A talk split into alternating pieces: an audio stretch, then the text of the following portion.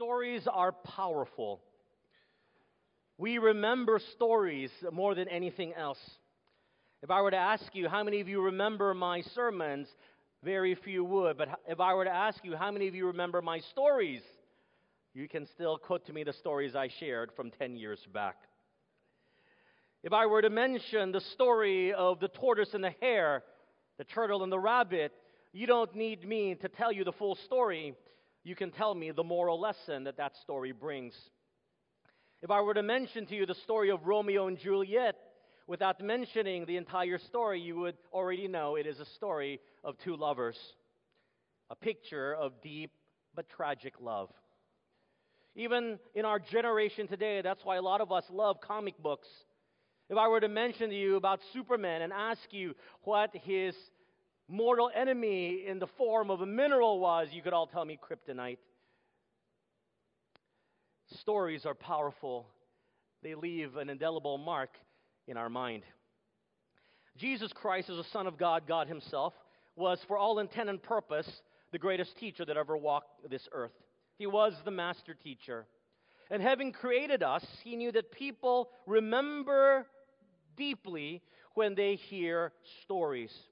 And so often in His teachings, Jesus used stories to help the people that he spoke to remember spiritual principles or to reveal something about God.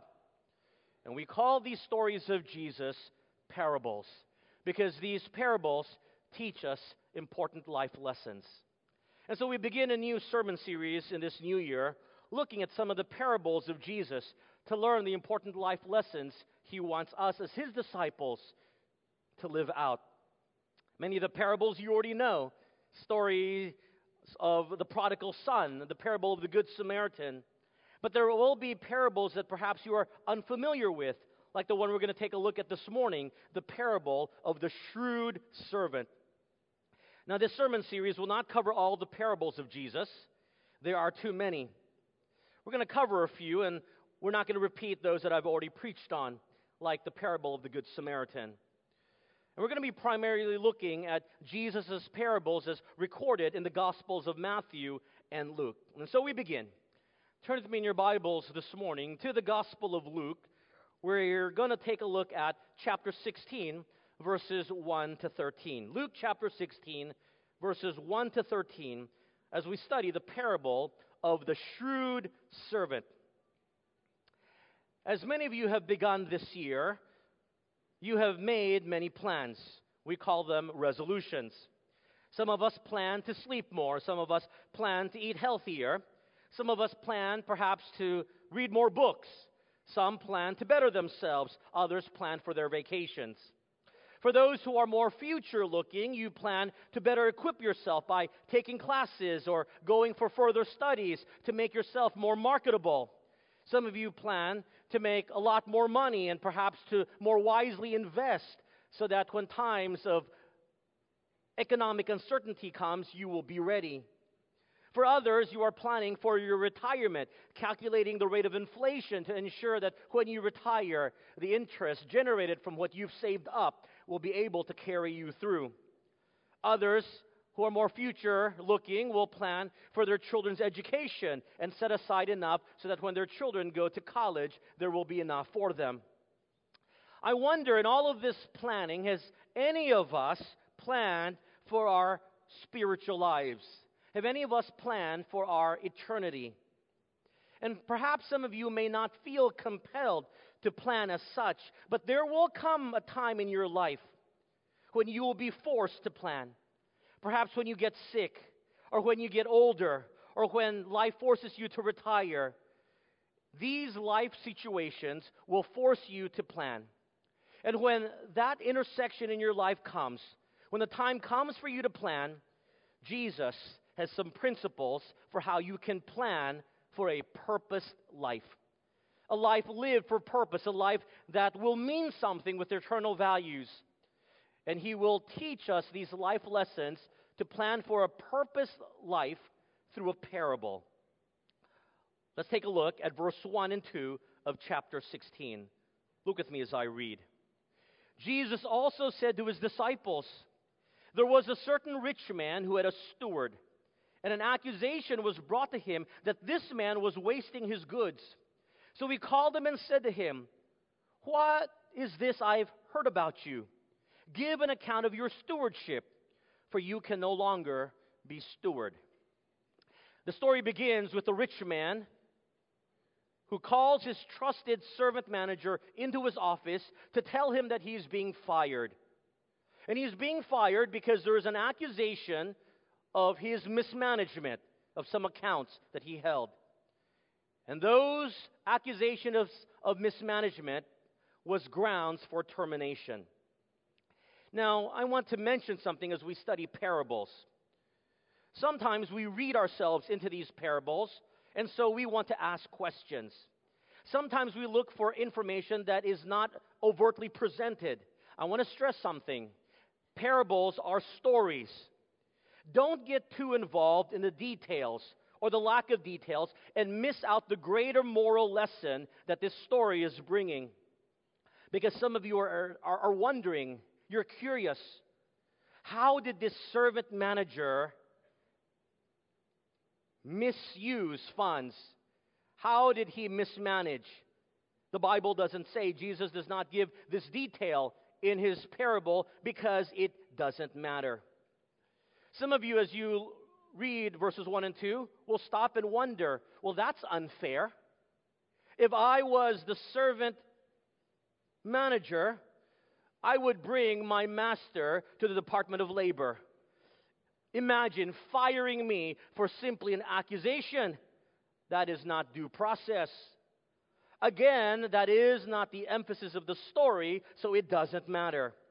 And now some of you may be wondering why isn't the master more kind and forgiving like the father was in the parable of the Good Samaritan?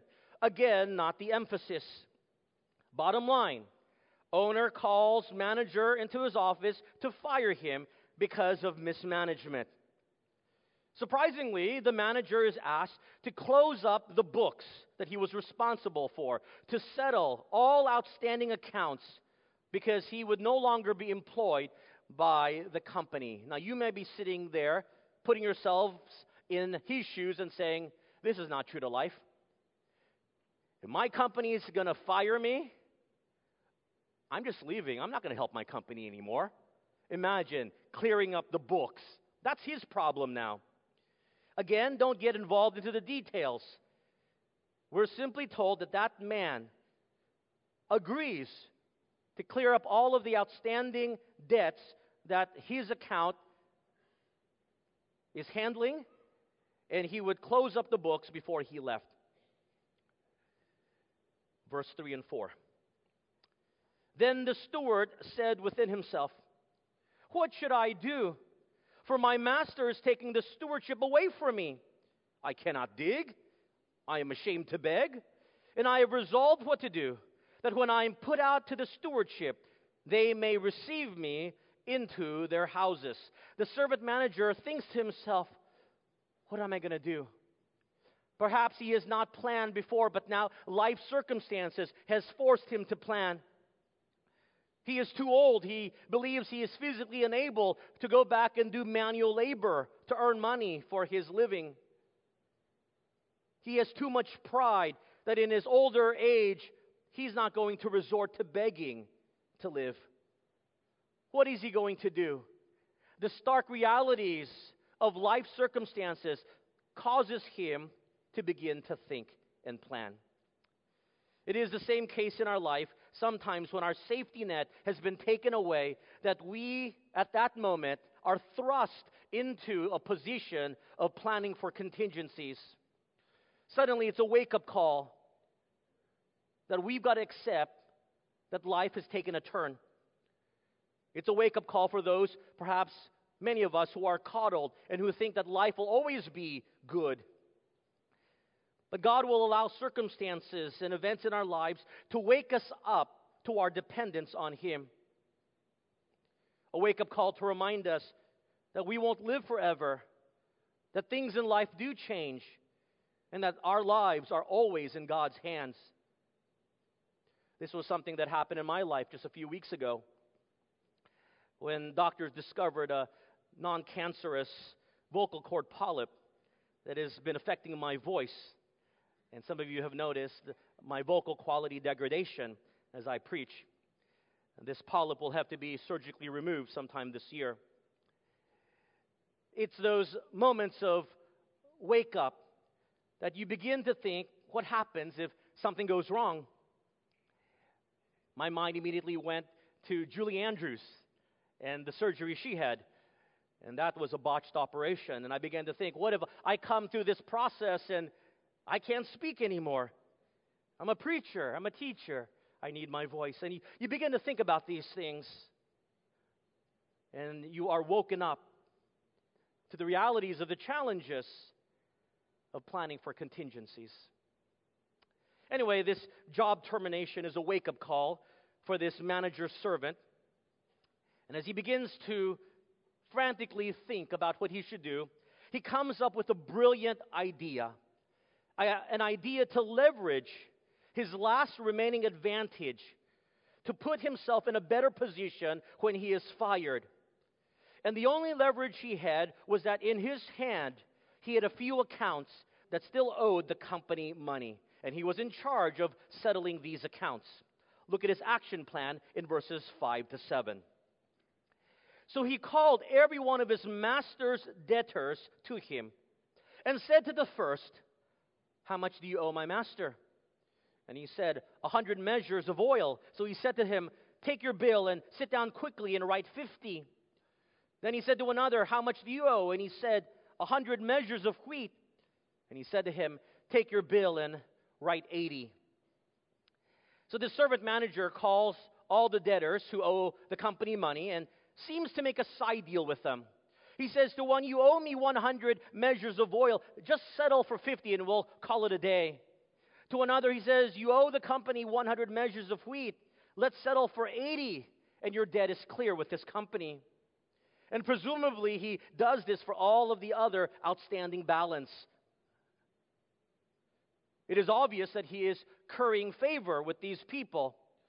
He is angling for a post termination job, perhaps with one of these clients of his that he had been kind to. Verse 4 tells us that this is part of his plan, that they may note this in verse 4 they may receive him into their houses. If I'm kind to them now, they will be kind to me, hopefully, one of them, when I don't have a job. Now let's stop here. If I were to survey you this morning, and ask you, how many of you think that what this servant manager is doing is wrong? I bet you 99% of you would raise your hand. You'd probably identify with him, but what he does is wrong. Because you're thinking his side deals are costing his manager, master owner money. But when we begin to think like that, then we are interpreting our experience into what the text does not say. That is something we're going to do. Let's cut some side deals. I'm going to be fired anyways. But there is another possibility. And the possibility is that he is giving up his commission for these accounts so that these debtors can pay their obligation and their accounts will be settled. It's a win win. The company gets their money back, he loses his commission, but he is giving up his temporary gain to gain future favors. Does that make sense?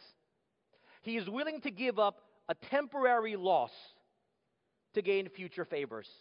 And this option seems to make more sense because, as we're going to read in verse 8, this shrewd servant is commended by the master. It would seem hardly right that Jesus is teaching that it's okay to correct one wrong with another wrong. Look at verse 8. So the master commended the unjust steward because he has dealt shrewdly. For the sons of this world are more shrewd in their generation than the sons of light.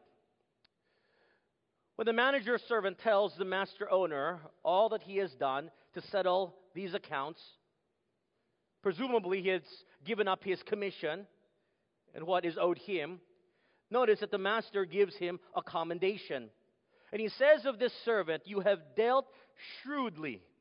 Now, we look at a word like shrewdly and we think it gives off a negative connotation.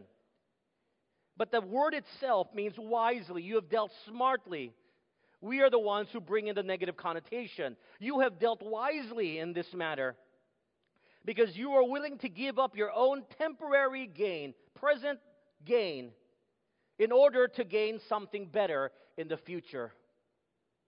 And there's a comment by the Master.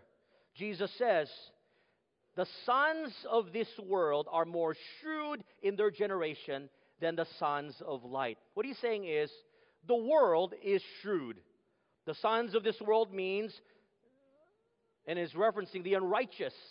And the unrighteous in this world are often crafty. They are smarter than the sons of light, referencing the righteous. We know this. We know that this is a cutthroat world. Everyone is looking for their own gain. Everyone is clever. Everyone is shrewd, trying to position up. But there is an implied expectation that the righteous also use wisdom, that we who are Christians use our brain, that we are also to be shrewd and clever in this world. You see, a lot of people have this notion that Christians should always be naive, that Christians should be taken advantage of, to be kicked around. The Bible never says that. In fact, Jesus' own words in Matthew chapter 10, verse 16, you know this verse. Behold, I send you out as sheep in the midst of wolves. Therefore, be wise as what? Serpents, and harmless as doves. Jesus is teaching this world is full of crafty people, shrewd people. Everyone's trying to level up. You Christians should be the same. You should use your brain, use cleverness and wisdom, planning a way where you can ensure that if you give up a temporary loss in the present, you will be able to gain future favors. You see, that's how the business world works. You know, it has been said that one must lose money first in order to make money. Every businessman, every businesswoman knows sometimes you must forego early wealth so that you can then sustain greater wealth. Why not in the spiritual things? Because this is what Jesus teaches. A giving up now so that you can gain something better later. That is the commendation of Jesus for Christians who are shrewd and smart. Now, from this parable about planning, Jesus will draw out three principles for how we are to plan for a purposed life. Look at verse 9, the first lesson. And I say to you, make friends for yourselves by unrighteous mammon, that when you fail, they may receive you into an everlasting home. Jesus will now give applications for his story, his parable, to his disciples, to us as readers. Now, I know most of you know this, but for those of you who are new to us and don't understand why mammon is written here, it is not in reference to a local Filipino pastry. The word mammon in some of your Bible translations is a transliteration of the Aramaic word mamona, meaning something we trust, something we place our trust in, or it could simply be replaced by the word wealth. And I say to you, verse 9, make friends for yourself by unrighteous wealth. And unrighteous wealth or mammon simply means material wealth. It doesn't mean ill gotten gains. It's just wealth that is material in contrast to heavenly wealth. So it's interesting. Jesus is telling us as readers and the disciples that we are to use our wealth and resources to make friends. And for what purpose? To establish relationships with them so that we can introduce Jesus Christ to them and hopefully they will accept. And if they accept, they will go to heaven. So that, as verse 9 says, when we die, and those who have accepted Christ because of our ministry will welcome us into heaven if they die before us. Simply put, Jesus is telling us to use our monies and resources and time and everything else to lead people to Jesus Christ. That is investing in eternity. Putting it all together, number one, plan wisely for eternity. Jesus is teaching us through this parable the life lesson to plan wisely for eternity. Just like this shrewd servant, when face to face with the realities of life, being terminated from his job, he chooses to forego temporary pleasure and money in the present so that he can enjoy greater and more important things in the future.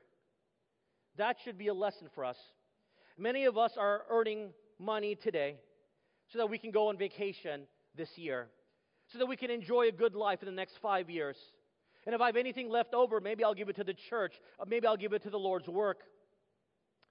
But how many of us are working hard with the intention of using our money and our resources and our time and our influence to lead men and women to Jesus Christ? We are to plan now, planning wisely for eternity because we know that we can't take anything with us when we die, anyways. How many of us are using the resources that God has given us to make friends with the purpose of introducing them to Jesus Christ, not for your own benefit? Many of us make friends because we like to have lots of friends. Or we make friends only because we believe we can use them in the future some sort of strategic decision for our business. Well, those may be what the world does. I hope that when you make friends, it is with the deep innate desire that those who do not believe will come to know Jesus. And that is what makes life worth living. That's where you're going to find purpose in life, when you plan wisely for eternity. So it's okay to spend a little more in the present so that you can show the love of Christ to others. How do I apply that in my life? Whenever I'm out of town, I, of course, stay in a hotel. And in the hotel room, um, I often have my computer set up, and I'll have my Bible next to my computer. And the reason the Bible is opened is because I'm usually preparing for a message or doing my devotions. And then if I am to leave for the day, I don't hide my Bible. No one's going to steal my Bible. It's just open there. But I know that when I leave, the house cleaning crew is going to come and they're going to clean my room. And they're going to see that there is a Bible there. And although they may not know that that Bible belongs to a pastor, I'm sure many in this world know that those who read the Bible or those who read the Bible for what it's worth are those actively wanting to seek out a life of Christ likeness. So, as the house cleaning crew comes, they're going to make a judgment call. The one who stays in this room is a Christian. That's why I make sure, before I leave, I put on the pillow a hundred pesos. Now, I don't know if that's a practice for any of you or many of you, but that's the universal hospitality uh, technique for saying that that's a tip for the house cleaning crew. Now, some of you may be surprised. You say, What? I want to give them more than 20. You are giving them a 100 pesos. That's $2. You must have a lot of money. Let me tell you what. That's hard earned money. A 100 pesos is a lot of money, I know. And I think for most of us in our cultural context, we don't do this.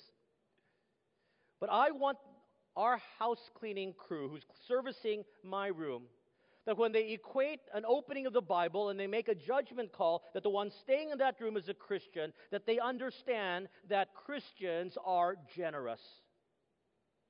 Why? Not because I want them to have a good impression of Christians, but because that's what the Bible teaches. Let me ask you this. For some of you, 100 pesos is very painful to part with. That's your present loss. You think, right now of all the things you can buy for a hundred pesos. A cafe latte. A meal, perhaps. That's a lot of money. But I know our social economic crowd this morning. I know while it may have a temporary bit of pain to part with that, that 100 pesos out of your wallet is not going to affect your life in any way. Really? How many of you are worrying right now about 100 pesos? Probably very few of you. So it's a temporary loss that really doesn't mean anything to you. But let me tell you what. For one who's cleaning your room in the province, earning less than 400 pesos a day, they have received a quarter of a day's wage. It will make their day. Now, that's for me. I'm not telling you what you need to do with your money. But I'm simply saying there are 101 ways for you to apply this principle. But that's a small way in how we can invest in eternity. That's why I've said it often. If you're going to pray and your server sees you pray before you eat, make sure you tip well. Because they're going to associate the generosity of a Christian with one who seemingly lives out their faith publicly. And in business, we know this concept. You need to spend money to make money. How many of you in your businesses, you give your suppliers gifts on Christmas and later on in Chinese New Year? Why do you do that? That's a loss. You do those things because you are hoping to curry favor, that they will think kindly of you when they are looking for the next supplier. Well, that's the concept we practice today. Why does it not extend into the Christian life? Whoever said the Bible wasn't practical? The Bible teaches this already. Invest wisely in eternity. Deal with the loss today so that you can gain something better in the future. Now, the second life lesson for planning a purpose life is in verses 10 to 12. Jesus' own words. He who is faithful in what is least is faithful also in much. And he who is unjust in what is least is unjust also in much. Therefore, if you have not been faithful in the unrighteous mammon, who will commit to your trust the true riches? And if you have not been faithful in what is another man's, who will give you what is your own? From this parable, Jesus draws out the lesson of being faithful. He is teaching the importance of being trustworthy even in the small things. The man in the parable was not faithful. He was not trustworthy to the task that was given by his master and therefore was fired from his employment. And Jesus says in verse 10 He who is faithful in what is least is faithful also in much. I want you to listen carefully. Faithfulness, trustworthiness, does not depend on the type of work you are given. Faithfulness is not dependent upon the amount of work you are given. Faithfulness, trustworthiness are issues of character. That's why the Bible in Jesus' parable does not give a reason for his firing. Because I know all of us, if there was a reason for his firing, we would all use that and side with the servant. Well, he was justified. The boss overworked him, told him to work overtime without pay. Of course, he kept a little something on the side. It's okay. We've got this notion in our generation today that we are to be faithful only in the things that we find worth doing. We are only trustworthy in the things that we think that we are capable to do. But we forget that these are issues of character, not to be justified away. Faithfulness is not dependent on what you like to do, or what you find satisfying, or what you find easy. Faithfulness speaks of your character. So, number two, when you're planning to live a purpose life, number two, plan to be faithful and trustworthy. You can write these words in the margin, even in the small things. Plan to be faithful and trustworthy. How many of you in your resolutions this year have put faithfulness as one of the things you want to do? I want to hold to my commitments to the Lord. No, they're all resolutions that deal with some sort of action that results in a tangible, visible result. But to be faithful, what kind of planning is that? And yet the Bible tells us we are to be faithful. In fact, Jesus mentions that one's faithfulness in the earthly things of life will translate into his blessings in the future and how much responsibility he gives you in the eternal. Our faithfulness in the small things, even in this lifetime, will reverberate throughout eternity in how God blesses us and how he gives us responsibilities for eternity to come. This is an important lesson for our generation to understand. God will not be impressed with your resume of things accomplished for Him. Because the omnipotent God is not impressed by what you can do. Because He can do everything and anything. That's why one of the greatest commendations when we see him face to face is those oft used words of Jesus Christ Well done, good and faithful servant. Do you ever think about this? There is only but one criteria, one criteria that God judges our lives on in terms of his filters. He doesn't judge us on how many degrees we have. He doesn't judge us how large our company is. He doesn't judge us on how much wealth we've accumulated. He judges us based on our faithfulness to what He's given us, to the time He's given us, to the treasures He's given us, to the talents He's given us. And God looks at our faithfulness lived in this life and determines what we do for all eternity as He blesses us. We're the same way. Would you entrust your seven year old with 10 million pesos and say, Son, walk around with this and protect it with your life? Spend as you will, but remember to be prudent. Of course not. Because that seven year old has not proven himself. And so you begin to train that seven year old with a little bit of allowance. And you see whether he is prudent in how he spends his money. And as he is able to prove himself as he gets older, then you begin to entrust to him that which you value. So it is with God. God will look at how you manage your resources in this life. He will look at how you use your time. He will look whether you take the things of God seriously. And the Bible tells us in your planning towards faithfulness, He will then bless you. And our generation needs to hear this because our generation, young and old today, bails when we get bored. We commit to something, and what do we do? Well, I'm too busy now. Something bigger and better has come up. I'm going to do that thing. And we never live up to the commitments and the promises we make to God because we never plan to be faithful. We're only faithful when it's convenient for us. We're only faithful when we want to do it. But when we don't, we make every justifiable reason in our mind why we don't have to continue with it. One criteria faithfulness. Will you plan to be faithful and trustworthy?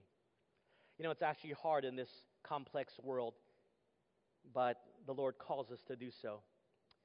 I wonder if any of you remember being back in elementary and the joy of what happens in elementary when your teacher leaves the room, right? If your teacher needs to go to the bathroom or, or goes to the teacher lounge to get something, uh, you're excited that the teacher leaves because now you can talk and mess around. But as my elementary teacher often admonished the class when she would leave for a few moments, she would warn us about the behavior she expected and the consequences for those who do not obey. And she would often never fail to say these words, and you've heard them before, I'm sure. While I'm gone, there will be no talking. I often found that statement funny. Telling a bunch of elementary students that if she steps out, they're not to talk. They're elementary students. Of course, they're going to talk once you step out. But to ensure that her instructions are followed, the teacher will often select a student who is trusted and empowers that student with the ultimate weapon to take down the names and write them on the board of those who talk. And whoever has this coveted position of taking names becomes the most powerful person in that class. I've never been asked to be the name taker. You should understand what type of student I was. And whoever's name appears on the board when the teacher comes back would lose privileges such as going to recess or get an infringement or have a demerit or whatever discipline plan the school has. But we all knew in the class that whenever the teacher picked his or her favorite student, that child was actually no better than the rest of us, right? But now they were the stewards with the power to punish. And the only way they would lose their power is if the teacher found out that they were not trustworthy. How many of you knew some of these name takers who would not write down the names of their friends who talked because they were their friends? How many of you know these name takers who would write down the names of their enemies just because they were their enemies? And here's an opportunity to get them back. I've never been one of these name takers, but it always annoyed me when those name takers were not fair. If you were a name taker and you were tasked with that job by your teacher, how many of you would or did write down the names of your friends, your close friends, your best friends who defied the teacher's instructions and talked? How many of you, out of spite and out of frustration, wrote down the names of your enemies just for the slightest of giggles, just to get them back? If life was already complex and hard in elementary, how about today in the real world, the professional world that you live in? It is very hard to be faithful and trustworthy to the things of Scripture in this complex world, and yet that is the challenge. How many of you plan to be faithful? The third lesson, verse 13. No servant can serve two masters. For either he will hate the one and love the other, or else he will be loyal to the one and despise the other. You cannot serve God and mammon. Here is the third principle from the parable. I'll give it to you now. Number three plan to be loyal to only one master, the Lord God. Plan to be loyal to only one master, the Lord God. In this parable, the man was not only not faithful, but while he was being commended as being shrewd, you knew that his action was to serve himself not to his master, because if he was going to serve his master and loyal to the master, he wouldn't have mismanaged the account in the first place. That's why Jesus says quite clearly from this parable you can't serve two masters, you have to pick one. Why is it important to be loyal to only one master? Because when that master is defined, it will drive your life's purpose. It will drive your life's goal. You cannot love two things. You see, we have this impression that loyalty is based on degrees of love. And so we try to love God and we love the world, but as long as we love God more, then it's okay. Let me ask you this. If you go home and tell your wife you love her and that you're loyal to her 100%, and then she turns to you and she says, Well, what about your mistress? And then you answer, Well, honey, don't worry about her. I love you more than her. I love you, wife, more than the mistress. I'm loyal to you. You would be run out of the house. Loyalty is not about degrees of love, loving one more than the other. Look how the Bible defines it. love for one, hatred for another, loyalty to one, despising the other.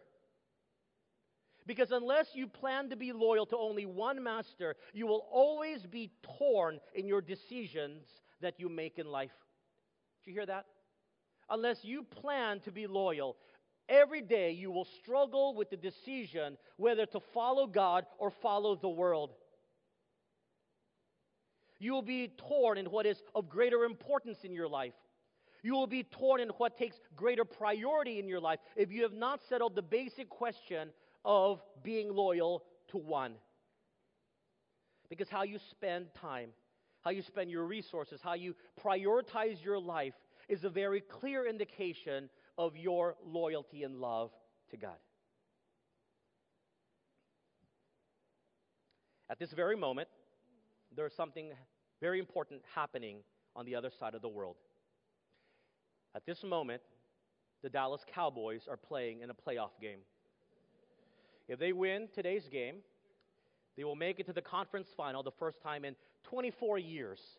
The last time they were there, I was 17. I am very tempted right now to check my phone for the score. I don't need you to text it to me up here. I will admit that when they won their game, there was a fleeting thought this week that perhaps I can take vacation today. I preach 36 weeks out of the year here at this church. The Cowboys make it to the playoff once every 24 years. It was a fleeting thought, but it was still a thought. But it was an easy decision because I was scheduled to share God's word this morning. But you've got to understand the culture that I grew up in, where although you may find it ridiculous, sports was king. The American culture is a culture where sports takes precedence over everything else. Growing up in Texas, it was what they call football country. Friday was high school football. Saturday was college football. Sunday was professional football. And that was the weekend. And if it so happened that the Dallas Cowboys were scheduled to play an early game at 12 noon, it seriously affected church attendance.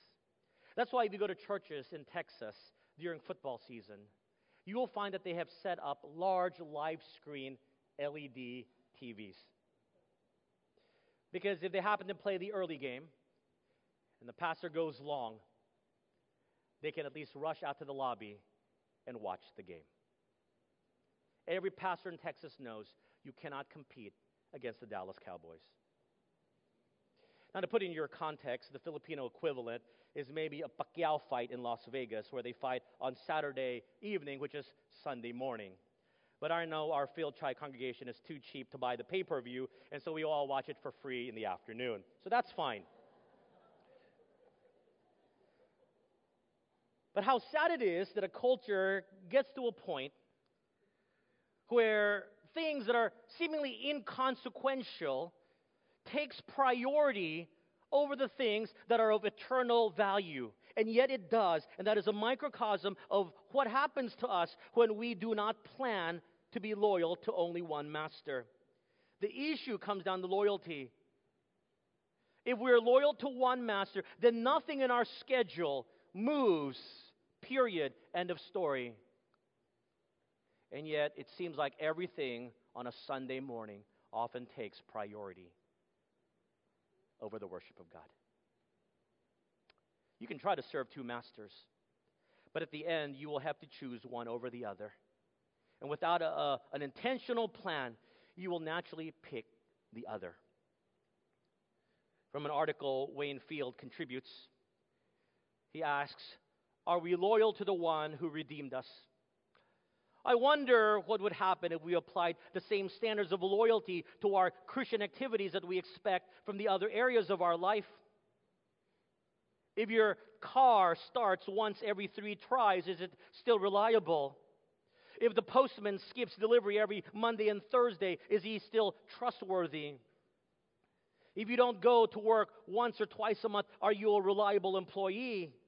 If your refrigerator stops working for a day or two every now and then, do you say, oh, well, At least my refrigerator works most of the time. If your water heater provides an icy cold shower every now and then, is your water heater dependable? If you skip a couple of electricity bill payments, do you think the power company would even mind? If you fail to worship God one or two weekends a month, would you still be expected to be called a faithful Christian? We expect loyalty and reliability from things and other people. Isn't it reasonable then that God just might expect the same from us? Plan to be loyal to only one master. Lisa Bradner of Forrester Research writes these words True loyalty is ultimately about a relationship. It's easier to build a relationship with someone than it is with something. Starbucks Corporation knows this. Starbucks has a huge employee training program. They invest in their employees, where they make sure it is a very positive experience because they know you will love your barista. But if your barista leaves, he or she must be replaced by someone that is equally warm and friendly because Starbucks knows loyalty is ultimately about someone. God, who created us, knew this before Starbucks. And that's why he tells us no servant can serve two masters. A lasting loyalty to God is not loyalty, listen carefully, not to a church. Lasting loyalty to God is not loyalty to a pastor. It's not loyalty to an environment. It's not loyalty to a program that you like. It is loyalty to the person of Jesus Christ because if your loyalty is based solely on your experience or on a person other than Christ, they will fail you. But if your loyalty is foundation upon a relationship with Jesus Christ, you can be assured that you are following one who will never fail you. So the choice is yours. Plan to be loyal to only one master and make sure that master is the Lord God. I hope you are planning for a purposed life. When you do so, plan wisely for eternity. Plan to be faithful and trustworthy even in the small things. Plan to be loyal to only one master, our Lord God. Let's pray. Thank you, Lord for the reminder the parable of the shrewd servant of the depths of the truth of the Word of God. Sometimes we all need to have a wake up call to begin to plan. But we hold so tightly to our present loves in our present enjoyment that we forget that sometimes we need to make a sacrifice to plan for the eternal. A loss now for a gain that is forever. May the congregation this morning plan wisely for eternity. May each be found faithful until the day we see you, not worried about the task or what is accomplished, but exemplifying Christ's likeness through our faithfulness in the tasks you've called us to do. And may we choose today, without reservation, without condition, to serve you loyally until the day we see you. We love you, Lord, and so we hope we will respond appropriately. In Jesus' name we pray. Amen.